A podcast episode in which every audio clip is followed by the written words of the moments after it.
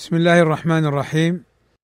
إن الحمد لله نحمده ونستعينه ونستغفره ونعوذ بالله من شرور أنفسنا ومن سيئات أعمالنا. من يهده الله فلا مضل له ومن يضلل فلا هادي له وأشهد أن لا إله إلا الله وحده لا شريك له وأشهد أن محمدا عبده ورسوله. أما بعد فلا زال الكلام موصولا بمدارسة كتاب الشيخ السعدي رحمه الله تعالى في أصول الفقه الرسالة اللطيفة. فأقول مستعينا بالله تعالى. قال رحمه الله بسم الله الرحمن الرحيم. الحمد لله نحمده على ما له من الأسماء الحسنى والصفات الكاملة العليا وعلى أحكامه القدرية العامة لكل مكون موجود وأحكامه الشرعية الشاملة لكل مشروع وأحكام الجزاء بالثواب للمحسنين والعقاب للمجرمين. أقول بارك الله فيكم. بدأ السعدي رحمه الله تعالى بالبسملة. بسم الله الرحمن الرحيم. وذلك لما جاء في كتاب الله عز وجل من كتابتها في أوائل كل سورة إلا التوبة. ولما جاء عن بعض السلف في آثارهم أنهم كانوا يكتبون في بعض رسائلهم مبتدئين ببسم الله الرحمن الرحيم. فإن قيل هل استدل وهل عمل السعدي رحمه الله تعالى بحديث كل أمر ذي بال لا يبدأ فيه بحمد الله فهو أبتر. فنقول هذا حديث ضعيف لا يصح عنه صلى الله عليه وسلم. ثم السعدي رحمه الله تعالى حمد الله وأثنى عليه والحمد هو وصف المحمود بالوصف الجميل مع محبته وتعظيمه. فالحمد فيه وصف للمحمود بالوصف الجميل والثناء عليه. وهذا من منطلق المحبة والتعظيم وهذا لا يكون إلا لله عز وجل. فالحمد خاص بالله الحمد لله. بينما الشكر هو الثناء باللسان أو بكل ما أفاد الشكر ويكون لله ويكون لغيره. أن اشكر لي ولوالديك. والحمد لله عز وجل أشار فيه السعدي رحمه الله تعالى لأمرين. الأول على أسمائه سبحانه وتعالى الحسنى أي الكاملة في الحسن التي لا نقص فيها وهي دالة على الكمال لله عز وجل. وصفاته العليا أيضا التي لا نقص فيها وهي دالة على أنه سبحانه وتعالى مستحق للعبادة ومتفرد بالوحدانية. وأيضا حمد الله على أحكامه القدرية والشرعية والأخروية. فالله عز وجل قدر الأمور والله عز وجل شرع لنا ما فيه خير وحرم علينا ما فيه شر وضرر. ورتب على شرعه سبحانه وتعالى أحكاما أخروية من ثواب للمحسن وعقاب للمجرم. فأسماؤه سبحانه وتعالى حسنى لأنها بالغة في الحسن. فلا نقص فيها بوجه من الوجوه. وكذلك صفاته عليا وهي كاملة كما سبق. ولله الأسماء الحسنى وله المثل الأعلى والأحكام القدرية الكونية من رزق وخلق وفقر وغير ذلك. وأما الأحكام الشرعية فهي المتعلقة بالمكلفين علمية كانت أو عملية. والأحكام ما يتعلق بأحكام الآخرة وما يكون فيها من جزاء ثوابا وعقابا. ثم قال رحمه الله قال السعدي رحمه الله تعالى وأشهد أن لا إله إلا الله وحده لا شريك له في الأسماء والصفات والعبادة والأحكام وأشهد أن محمدا عبده ورسوله الذي بين الحكم والأحكام ووضح الحلال والحرام وأصل الأصول وفصلها حتى استتم هذا الدين واستقام. اللهم صل وسلم على محمد وعلى آله وأصحابه وأتباعه خصوصا العلماء الأعلام. أقول بارك الله فيكم. قول السعدي رحمه الله وأشهد أي أقر بالشهادتين والإقرار بالشهادتين يقتضي إفراد الله عز وجل بالعبادة وتفرده بالوحدانية في أسمائه وصفاته وفي أحكامه. وأن الرسول صلى الله عليه وسلم قد بلغ دين الله عز وجل لأنه قال حتى استتم أي أصبح تاما ليس فيه نقص. فرسول الله صلى الله عليه وسلم قد بلغ دين الله عز وجل ولم ينقص منه شيئا وبينه بيانا شافيا كافيا. بين فيه الحكم والأحكام وأصل أصولا في دين الله سار عليها سلفنا الصالح.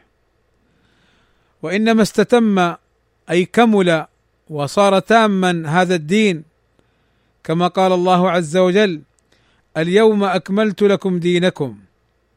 وإنما استتم هذا الدين بعد البيان من وجهين الأول الأحكام المنصوصة المعللة الظاهرة الحكمة. والثاني تكليف العلماء أن يستخرجوا أحكام الأمور النوازل. أو الحادثة فتلحق الفروع بهذه الأصول المبينة. فالله عز وجل بين لنا أحكامه وبين عللها وحكمها وما سيستجد من أمور بعد انقطاع الوحي مرجعها إلى تلك الأحكام. يستخرج منها العلماء أحكام النوازل والحوادث. فيلحقون الفروع بالأصول.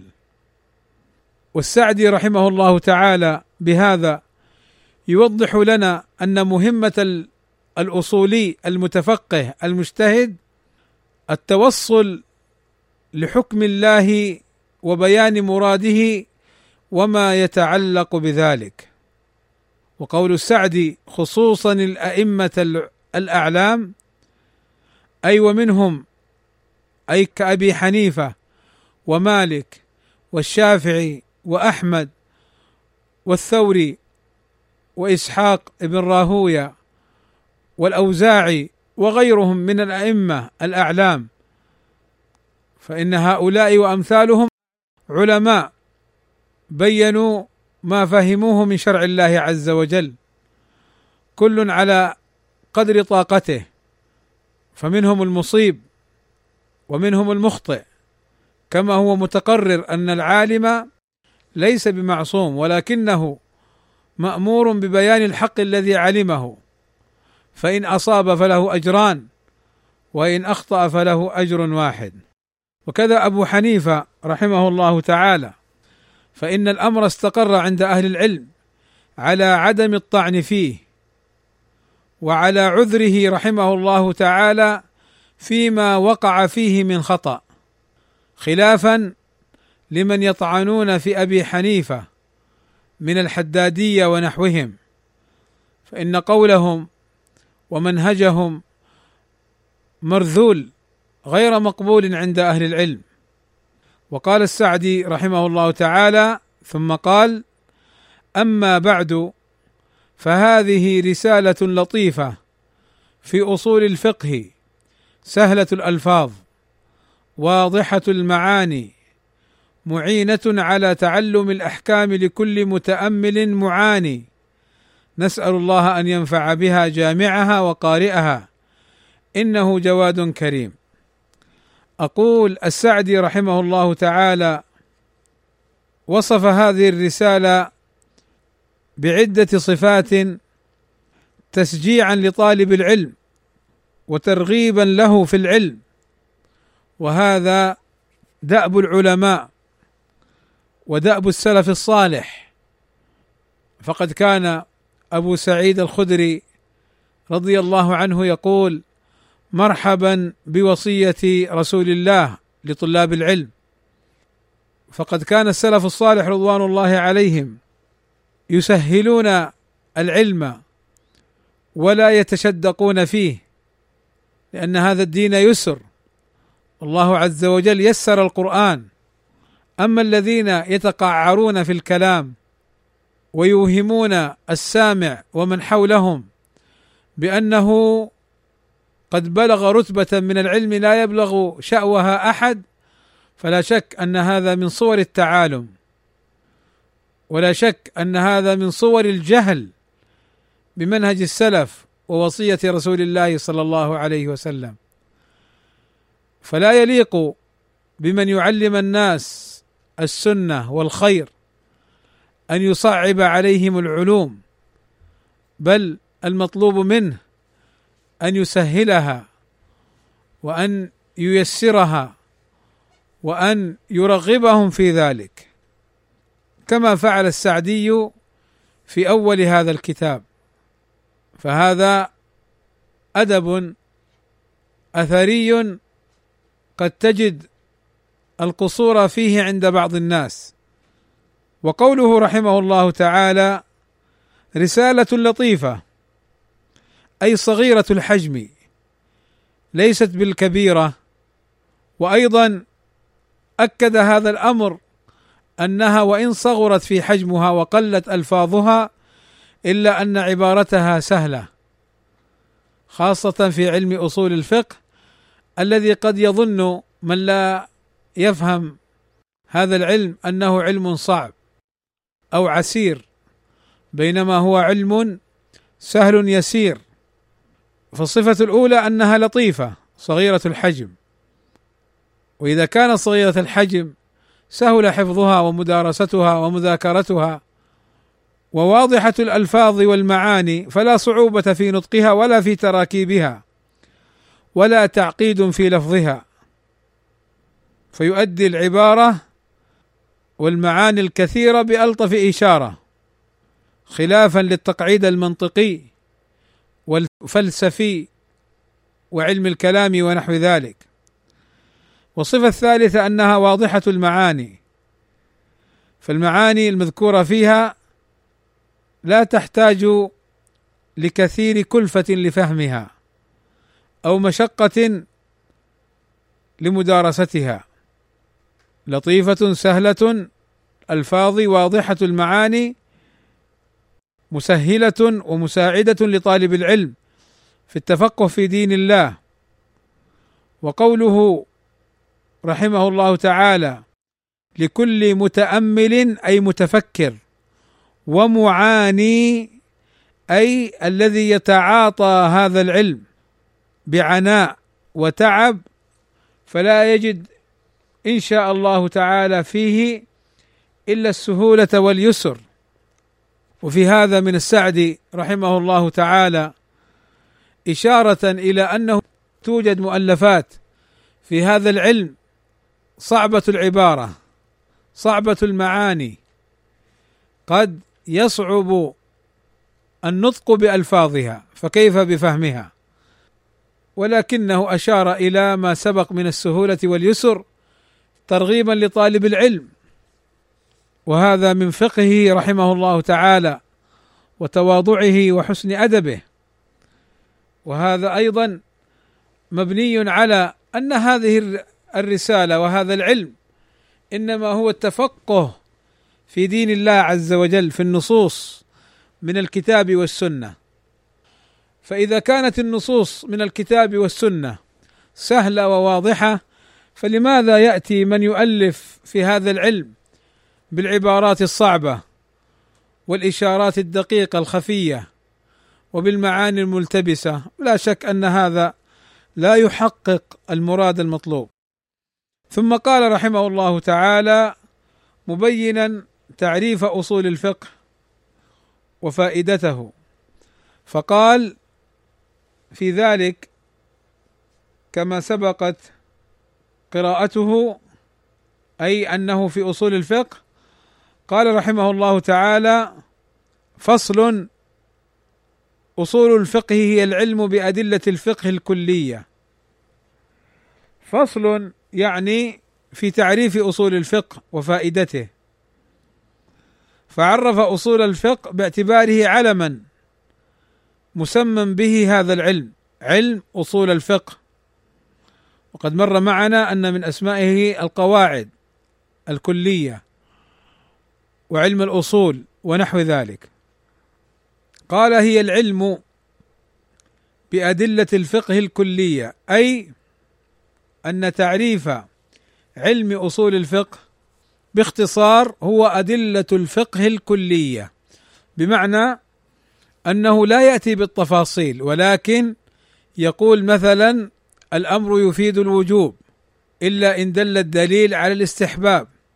ويقول مثلا أن من صيغ العموم كذا وكذا ومن صيغ الخصوص كذا وكذا.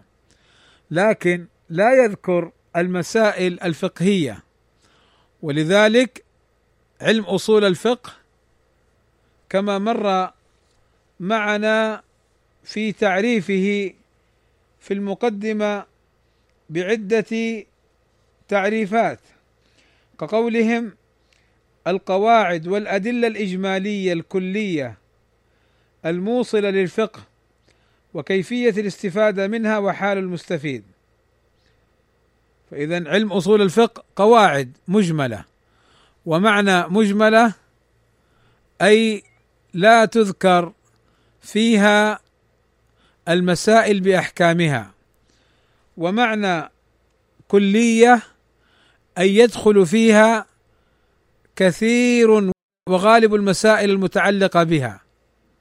ثم قال رحمه الله تعالى وذلك أن الفقه إما مسائل أي تفصيلية إما مسائل يطلب الحكم عليها بأحد الأحكام الخمسة وإما دلائل يستدل بها على هذه المسائل.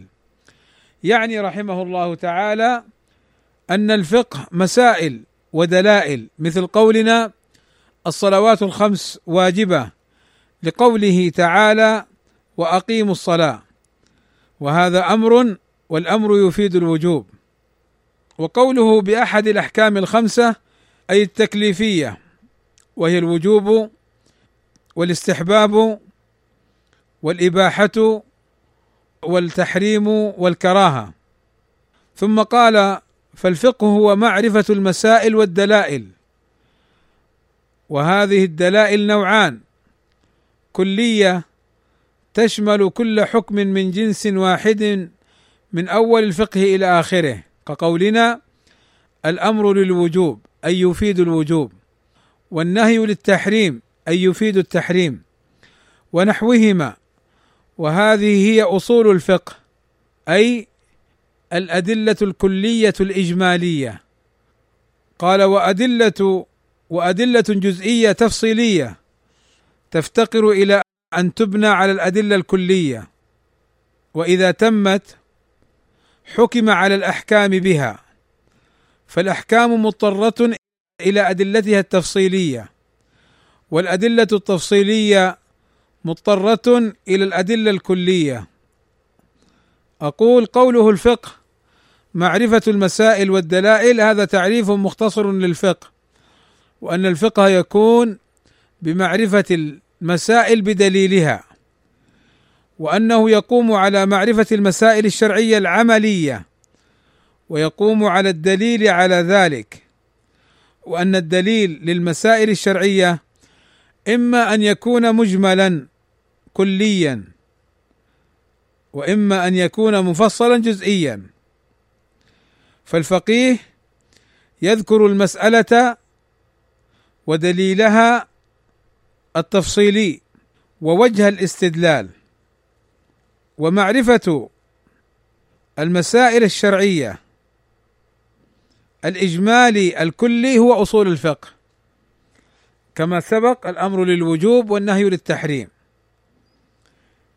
ومعرفة المسائل بأدلتها التفصيلية هذا هو الفقه.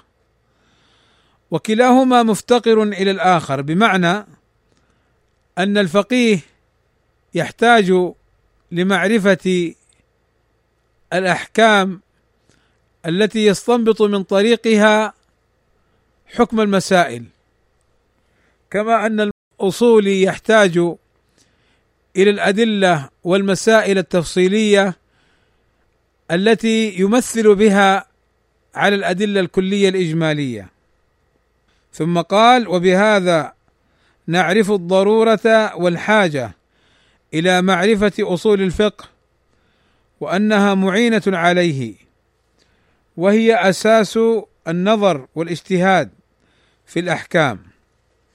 أي أن علم أصول الفقه علم مهم لطالب الفقه وضروري لأنه يعينه على معرفة الأحكام الإجمالية والتفصيلية وهو أساس للنظر والاجتهاد. يقول الشيخ العثيمين رحمه الله تعالى يقول رحمه الله تعالى إن أصول الفقه علم جليل القدر بالغ الأهمية غزير الفائدة غزير بمعنى كثير.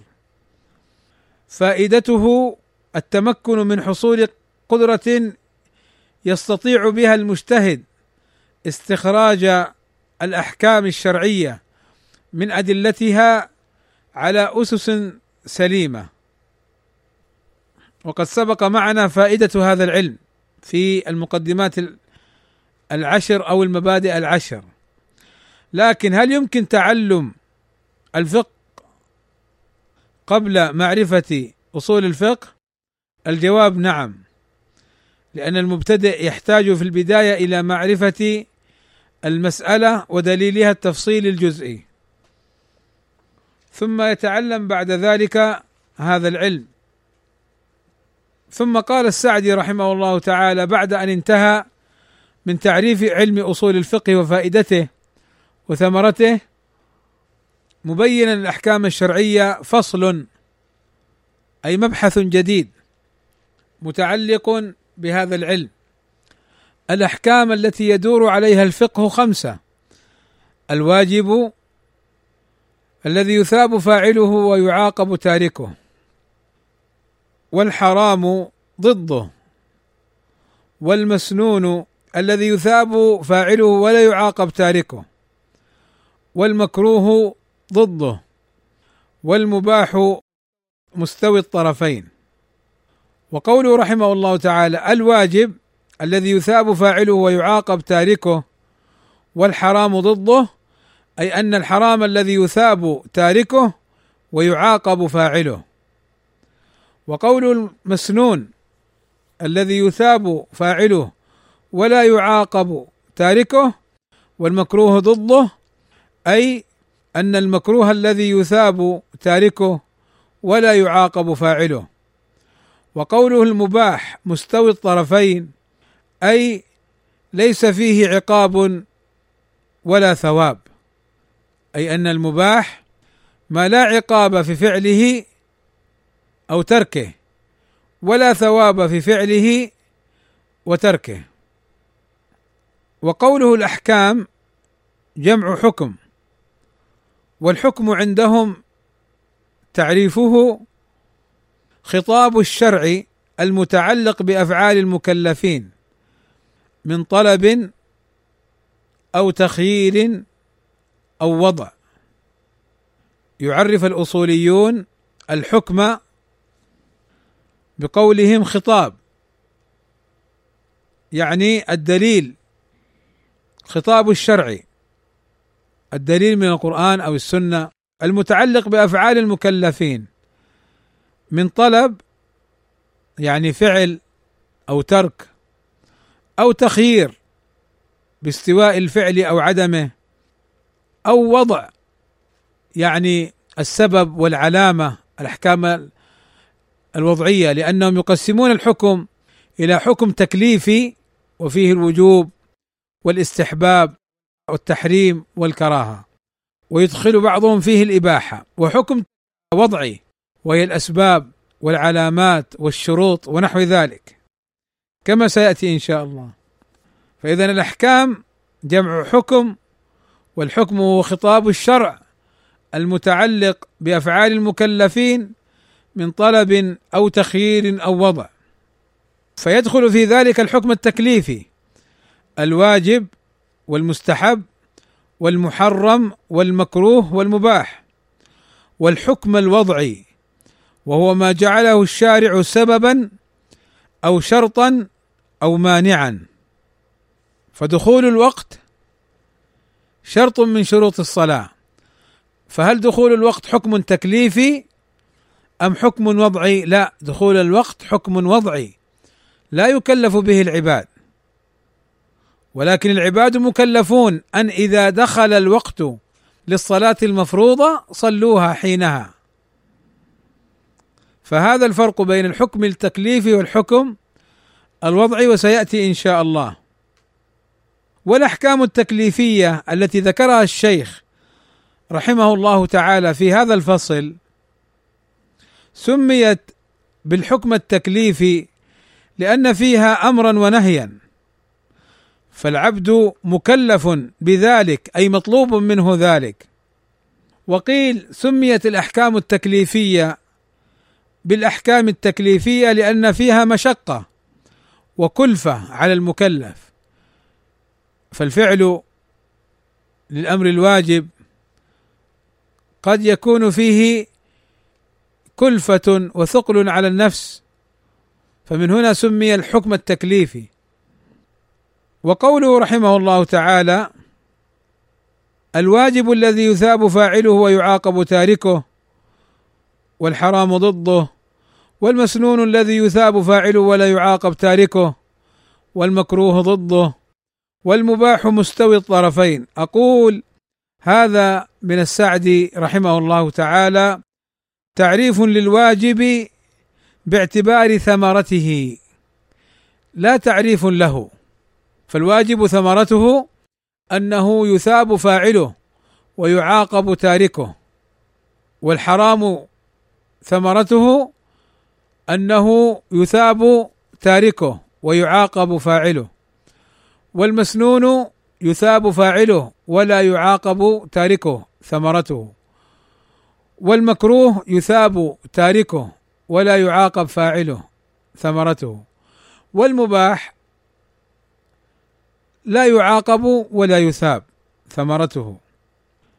وأما الواجب اصطلاحا فنبدأ اولا بالواجب لغة. الواجب لغة الساقط واللازم. كقوله تعالى فإذا وجبت جنوبها أي سقطت لما يذبحها وتسقط. واللازم وجب في مكانه أي لزمه. فالشيء الواجب أي اللازم عليك أن تفعله. أما الواجب الحكم التكليف الواجب ما هو؟ قالوا ما طلب الشارع أي المشرع فعله طلبا جازما. ما طلب الشارع فعله طلبا جازما. أي بأن يجب على العبد أن يفعله ويعاقب إذا تركه وهذه هي ثمرته. وأيضا تنبيه آخر حتى في الثمرة الواجب الذي يثاب فاعله ويعاقب تاركه. قال العلماء الأفضل أن يقال في ثمرته الواجب الذي يثاب فاعله امتثالا. وتوعد تاركه بالعقاب أو يخشى عليه من العقاب. ما الفرق؟ الفرق أن قوله ويعاقب تاركه كما يقول بعض الأصوليين يعني يخالف الأدلة فإن الله عز وجل لا يغفر أن يشرك به ويغفر ما دون ذلك لمن يشاء. فلا ينبغي الجزم بأنه يعاقب. وقد يغفر الله عز وجل لعبده ما شاء كما أفادت النصوص. ولذلك العبارة الصحيحة أن يقال يتوعد أو يخشى عليه من العقاب. فهنا ما جزمنا ولكن ذكرنا أن تاركه تارك الأمر الواجب يخشى أي قد يتعرض للعقاب. وقوله الحرام ضده مر معنا أي عكس الواجب. فنقول في الحرام لغة الممنوع واصطلاحا ما طلب الشارع تركه طلبا جازما. ما طلب الشارع أي المشرع تركه ترك الزنا ترك السرقة ترك الغيبة وترك النميمة ترك الأذية إلى آخره طلبا جازما. أي متهددا بالعقاب لمن فعله وبالثواب لمن تركه. وثمرة الحرام أنه يثاب تاركه امتثالا ويتوعد فاعله بالعقاب أو يخشى على فاعله بالعقاب. هكذا العبارة الصحيحة. أما ما ذكره المصنف فقد مر معنا أنه لا يجزم بالعقاب ولا بالثواب فيرجى له الثواب ويخشى عليه العقاب. لأنه قد يعمل العبد العمل ولا يقبل منه. وقوله المسنون الذي يثاب فاعله ولا يعاقب تاركه المسنون أي السنة. وعند العلماء ألفاظ أخر السنة والمستحب والمندوب. السنة والمستحب والمندوب والرغيبة. ونحو ذلك كلها اصطلاحات عند الحنابلة في الأصول مترادفة. والسنة لغة الطريقة والهدي. وفي الاصطلاح ما طلب الشارع فعله طلبا غير جازم. هذا الفرق بين السنة والواجب. أن الواجب ما طلب الشارع فعله طلبا جازما. بينما السنة غير جازم. يعني يمكن أن يفعله ويمكن أن لا يفعله. فإن فعله يثاب فاعله امتثالا يرجى له ذلك. ولا يعاقب تاركه. وقد يترتب على ترك السنن أمر. فالمصنف رحمه الله تعالى ذكر ما يترتب على ترك السنة من أحكام أخروية. من حيث العقاب والثواب. ولكن قد يترتب على ترك السنن عند العلماء بالنسبة لطلبة العلم إذا تركوا بعض السنن كقيام الليل أو نحو ذلك أنه ترد أو تسقط عدالته فلا تقبل شهادته. وقوله المكروه ضده أي عكس المسنون فيثاب تاركه امتثالا ولا يعاقب فاعله. وهو لغة أي المكروه المبغض. هذا شيء أكرهه أي أبغضه. واصطلاحا المكروه ما طلب الشارع تركه طلبا غير جازم. وهذا الفرق بين المكروه وبين المحرم. فالمحرم ما طلب الشارع تركه طلبا جازما. واما المكروه غير جازم والمباح مستوي الطرفين أي طلب الفعل وطلب الترك. والمباح لغة المأذون فيه وفي الاصطلاح ما استوى فيه طلب الفعل والترك. ما استوى فيه طلب الفعل والترك. والمباح ليس فيه طلب فعل ولا ترك وإنما ذكر أي في الأحكام التكليفية باعتبار فعل المكلف. وأما غير المكلف فإنه لا يوصف بالعفو ولا ولا بالإباحة. فيباح للمكلف أن يفعل الشيء أو أن لا يفعله. أما مثلا كالحيوانات فلا يوصف فعلها مثلا بالإباحة. لأنها غير مكلفة. ثم بين المصنف رحمه الله تعالى بعض الأحكام المتعلقة بالأحكام التكليفية هذه الخمسة. طبعا بعض العلماء يرى أن الإباحة ليست حكما شرعيا ولكن الأصوليون أدخلوها في الأحكام الشرعية التكليفية باعتبار أن المكلف إما طلب منه الترك أو طلب منه الفعل جازما أو غير جازم وإما استوى الأمران الطلب والترك. فكان مكلفا من هذه الحيثية. قال المصنف رحمه الله تعالى وينقسم الواجب إلى فرض عين يطلب فعله من كل مكلف بالغ عاقل وهو جمهور أحكام الشريعة الواجبة وإلى فرض كفاية وهو الذي يطلب حصوله وتحصيله من المكلفين لا من كل واحد بعينه.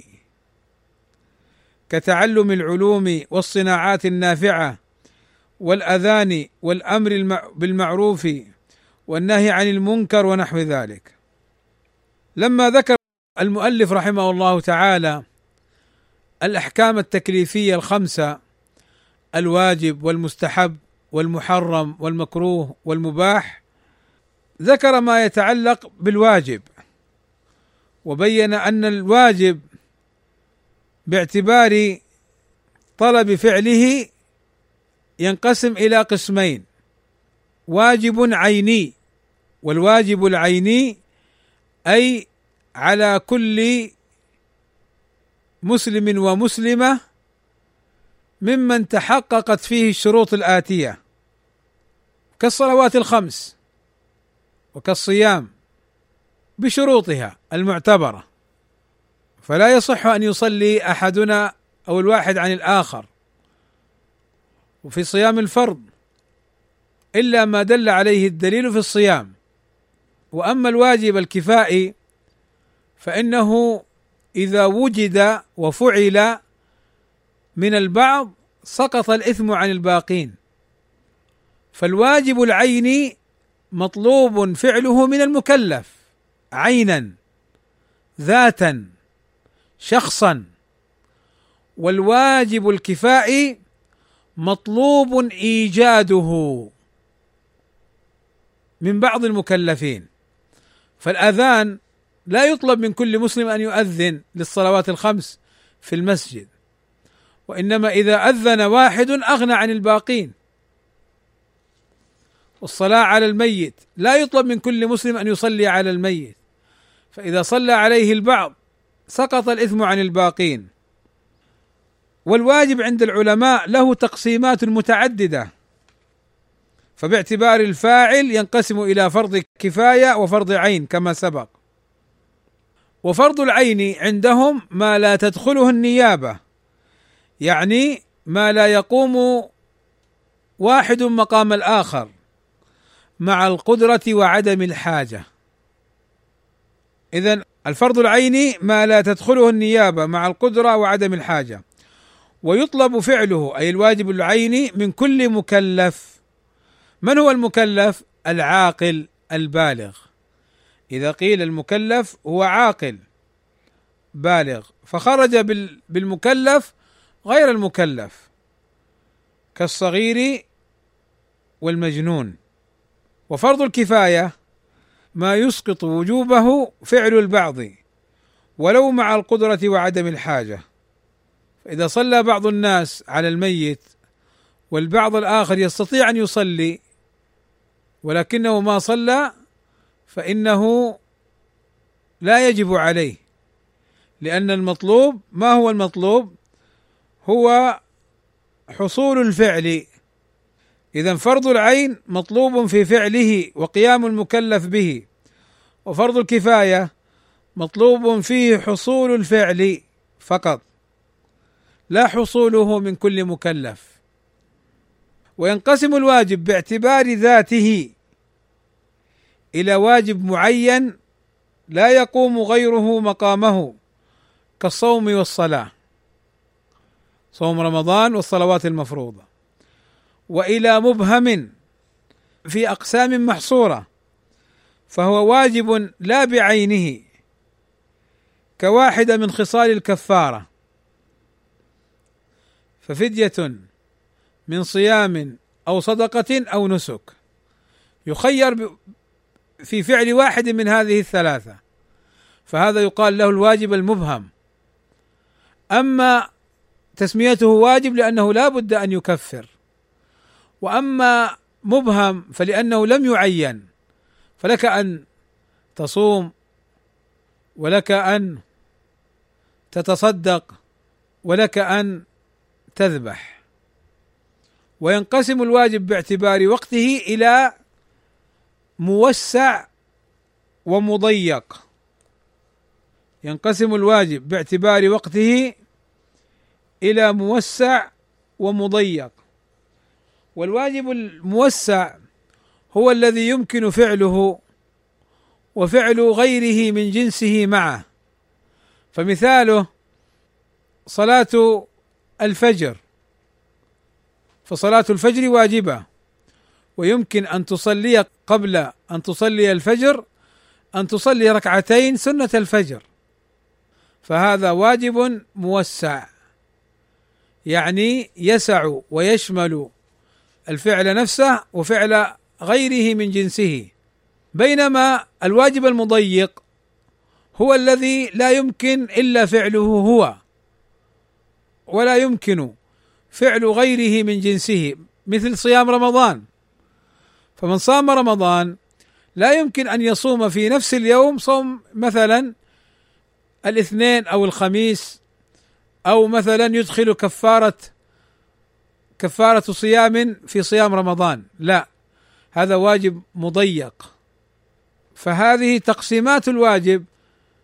ذكر المصنف رحمه الله تعالى الواجب باعتبار الفاعل.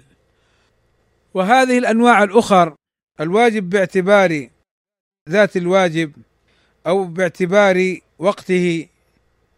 هذه تقسيمات مهمة لا بد من معرفتها لطالب العلم. ولعلي أكتفي بما سبق ذكره ومدارسته. وإن أطلت قليلا ولكن من باب تعويض ما فاتنا في الدرس الماضي.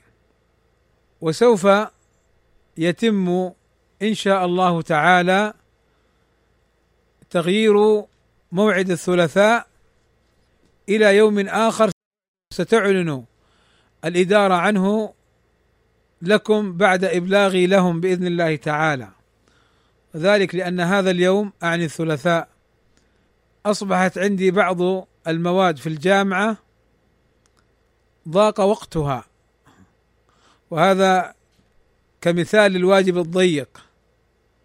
فلا يمكن أن أدرس في الجامعة وأن آتي أدرس هنا في نفس الوقت.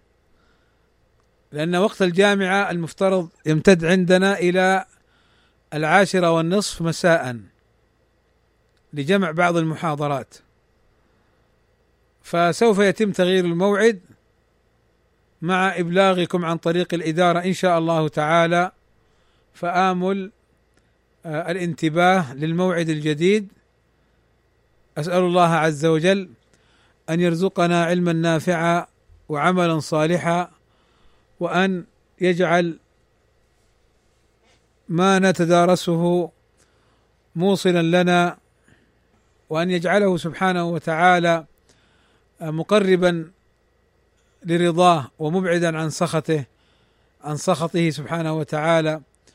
وأسأله سبحانه وتعالى لي ولكم جميعا ولوالدينا وأخواننا وأبنائنا وزوجاتنا وأهلينا أن يجعلنا من أهل الجنة وأن يعتقنا من النيران. وفي هذا القدر كفاية. وصلى الله وسلم على نبينا محمد وعلى آله وصحبه أجمعين. والحمد لله رب العالمين.